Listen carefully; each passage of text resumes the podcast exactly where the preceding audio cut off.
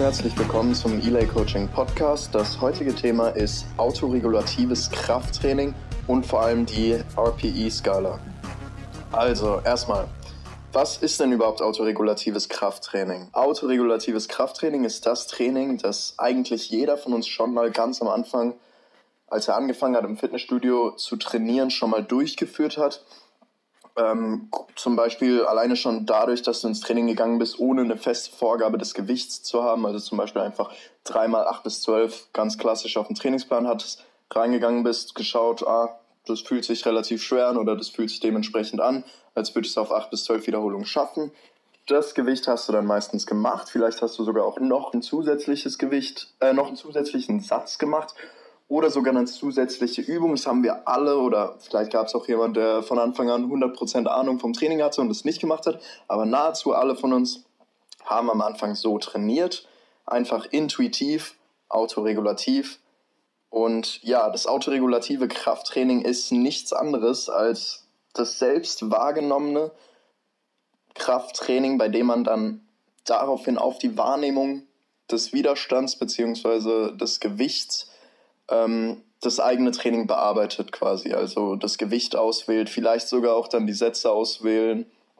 Ähm, genau, oder gar sogar mal eine ganze Trainingseinheit ausfallen lassen anhand des eigenen Empfindens. Das ist alles autoregulatives Krafttraining. Genau. Also, was ist denn die RPE oder die RPE-Skala?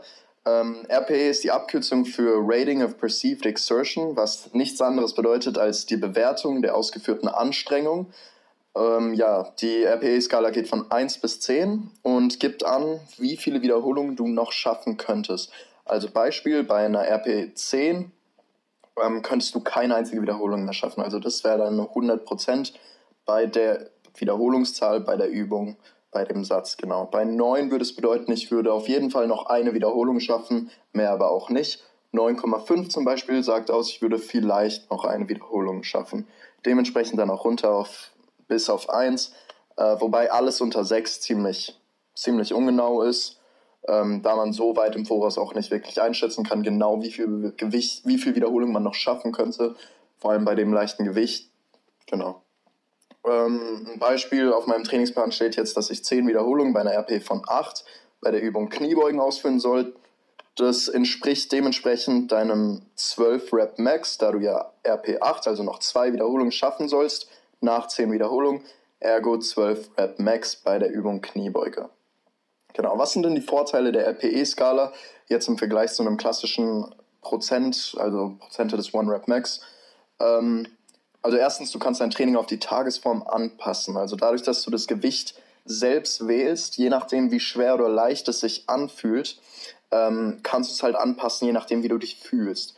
Also an deinen schlechteren Tagen, an denen du vielleicht nicht viel geschlafen hast, nicht viel gegessen auch einfach viel Stress hast, ähm, kannst du eben durchs Training kompensieren. Also die Intensität, die bleibt gleich, also das wird immer noch eine RP8 sein, aber die RP8 wird sich anders anfühlen an Tagen, an denen du ähm, dich schlecht fühlst oder an Tagen, an denen du dich gut fühlst. Also es kann zum Beispiel bei schlechten Tagen kannst 100 Kilo sein bei RP8 und ähm, an guten Tagen fühlt sich RP8 aber bei 120 Kilo an. Wer weiß, jetzt ein großer Sprung, aber als Beispiel. Genau, dadurch kannst du halt vor allem auch die guten Tage ausnutzen, ähm, kannst neue Rekorde im Training machen und die schlechten Tage ähm, kannst du dann halt jetzt nicht schlechter werden lassen, aber halt du machst kein Gewicht, das du, von dem du nicht regenerieren kannst, das du an den schlechten Tagen nicht bewältigen kannst. Wenn du zum Beispiel an einem schlechten Tag auf dem Trainingsplan hast, ähm, Dreier, Dreier-Serien bei 95 Prozent, was ja ein ziemlich schweres Training ist auf jeden Fall, und du weißt, du wirst einfach an dem Tag das Gewicht nicht schaffen, weil du nichts geschlafen hast, was auch immer, was für Umstände du hast, da macht RPE halt einfach Sinn, weil die Intensität bleibt gleich, hast immer noch RP 9 oder was auch immer dann das dementsprechend würde. Ähm, aber du passt das Gewicht an, an deine Tagesform. Genau. Dadurch komme ich gleich auch zu meinem zweiten Punkt. Du hast einfach eine bessere Regeneration.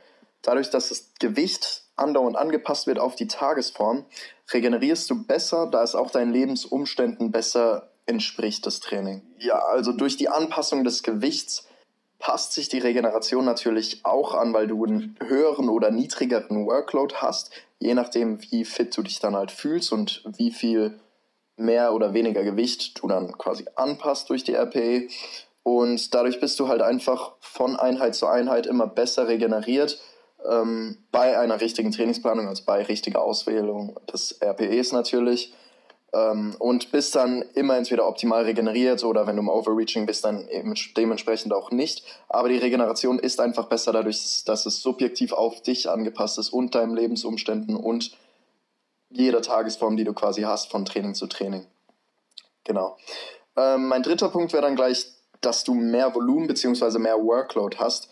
Ähm, dadurch, dass du halt auf deine subjektive Tagesform jetzt das Training auf deine subjektive Tagesform angepasst ist, ähm, kannst du an einen guten Tagen mehr Gewicht äh, bewältigen und dadurch hast du allein schon einen höheren Workload. Äh, und selbst wenn du nur schlechte Tage hast oder selbst an deinen schlechten Tagen, alleine, durch, alleine schon durch zusätzliche Aufwärmsätze, die du brauchst, um an das Zielgewicht heranzukommen, also um an die 10 Wiederholungen bei RP8 oder was auch immer heranzukommen, ähm, hast du schon einen höheren Workload, äh, der schon dazu beiträgt, äh, mehr Erfolg zu haben, sag ich mal, wenn du besser, wenn du natürlich davon regenerieren kannst. Genau, jetzt komme ich zum Thema Anwendung der RPE-Skala. Also wenn du gerade erst ein Trainingsanfänger bist, ist es natürlich sehr schwer, die RPE-Skala sinnvoll einzusetzen, da du noch nicht ganz genau einschätzen kannst, wie viele Wiederholungen du noch schaffen könntest.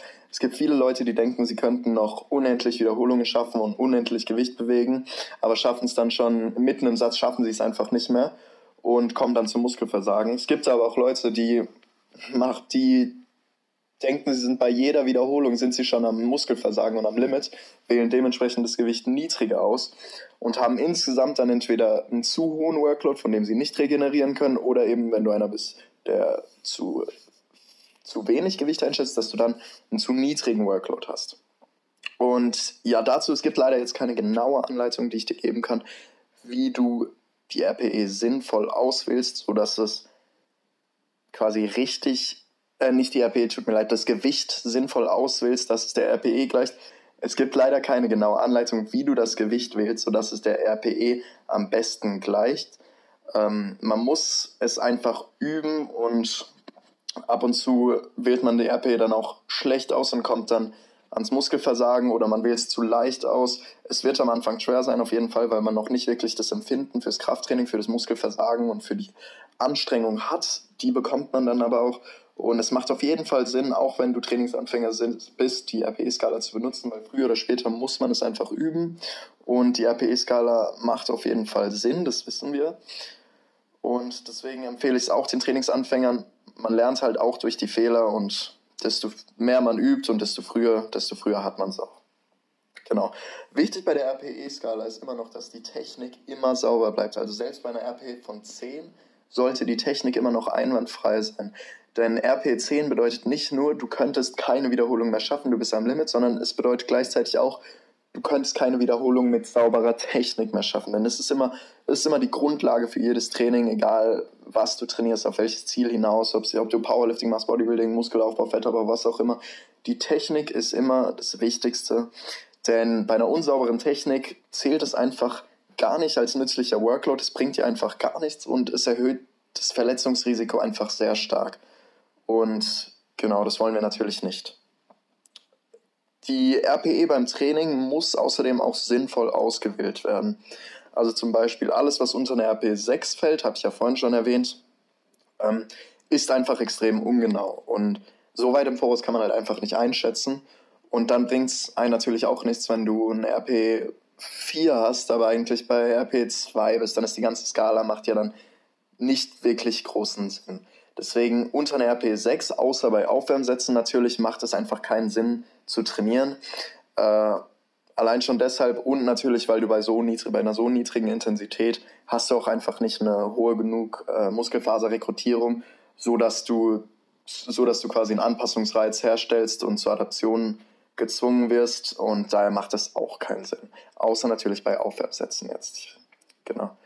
Ähm, regelmäßig bei einer RP10 zu trainieren macht auch keinen Sinn. Also das regelmäßige Training zum Muskelversagen. Das ist jetzt ein ganz anderes Thema natürlich. Das werden wir wahrscheinlich auch irgendwann in einem der nachfolgenden Podcasts behandeln. Aber erstmal das Training zum Muskelversagen grundsätzlich beeinflusst die Regeneration sehr stark negativ und ist auch sehr ZNS belastend, also zentrales Nervensystem. Und dadurch hat man insgesamt einfach weniger Workload. Kurze Zusammenfassung da einfach. Deswegen macht es nicht Sinn, außer du hast jetzt vielleicht einen Powerlifting-Wettkampf natürlich oder willst einfach auch mal einen Test regelmäßig machen, kann ich natürlich verstehen, motiviert ein, aber grundsätzlich regelmäßig an RP10, also an Muskelversagen zu gehen, macht wenig Sinn. Genau, und wir haben ja im letzten Podcast festgestellt, dass eine hohe Frequenz sehr vorteilhaft ist, also vorteilhafter im Gegensatz zu einer niedrigen Frequenz. Und daher musst du die RP auch dementsprechend anpassen. Du kannst nicht jedes Training, jeden Satz bei RP 9 oder 9,5 bleiben, sondern das meiste Training wird sich im Bereich 7 bis 8 äh, befinden. Natürlich wird der ein oder andere Satz natürlich auch bei RP 9 sein. Aber du, man muss die RP einfach anpassen, so dass du immer noch genügend Zeit zum Regenerieren hast, wenn du halt eben eine hohe Frequenz fährst. Bei einer niedrigen kannst du die RP natürlich auch ein bisschen höher an passen, also bei einer, eher bei 9 oder höher teilweise. Hängt natürlich von verschiedenen Faktoren auch an, also jetzt ab, also jetzt deinem Volumen oder deiner Übungsauswahl auch teilweise. Genau, das ist ein ganz anderes Thema. Es geht nur darum, die RP sinnvoll auszuwählen. Gut, also zusammenfassend lässt sich jetzt sagen, die RPE-Skala ist grundsätzlich immer sinnvoller, sinnvoller als das Training mit Prozenten von dem One-Rep-Max wenn du sie richtig anwendest. Und die Anwendung bei der RPE-Skala, das ist die Kunst. Das ist sehr schwierig und auf keinen Fall als einfach anzusehen.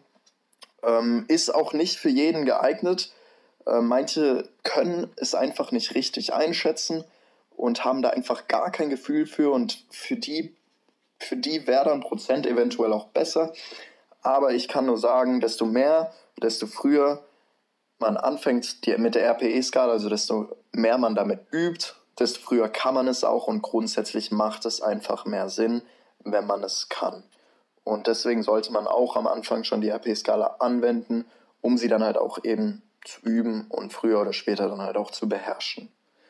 Genau, das war's mit dem Relay Coaching Podcast für heute. Nächste Woche besprechen wir ähm, weitere Themen zum autoregulativen Krafttraining Genau, darunter auch ein paar Beispiele, wie ihr sie anwenden könnt und was für Strategien es da gibt. Danke fürs Zuhören und bis zum nächsten Mal.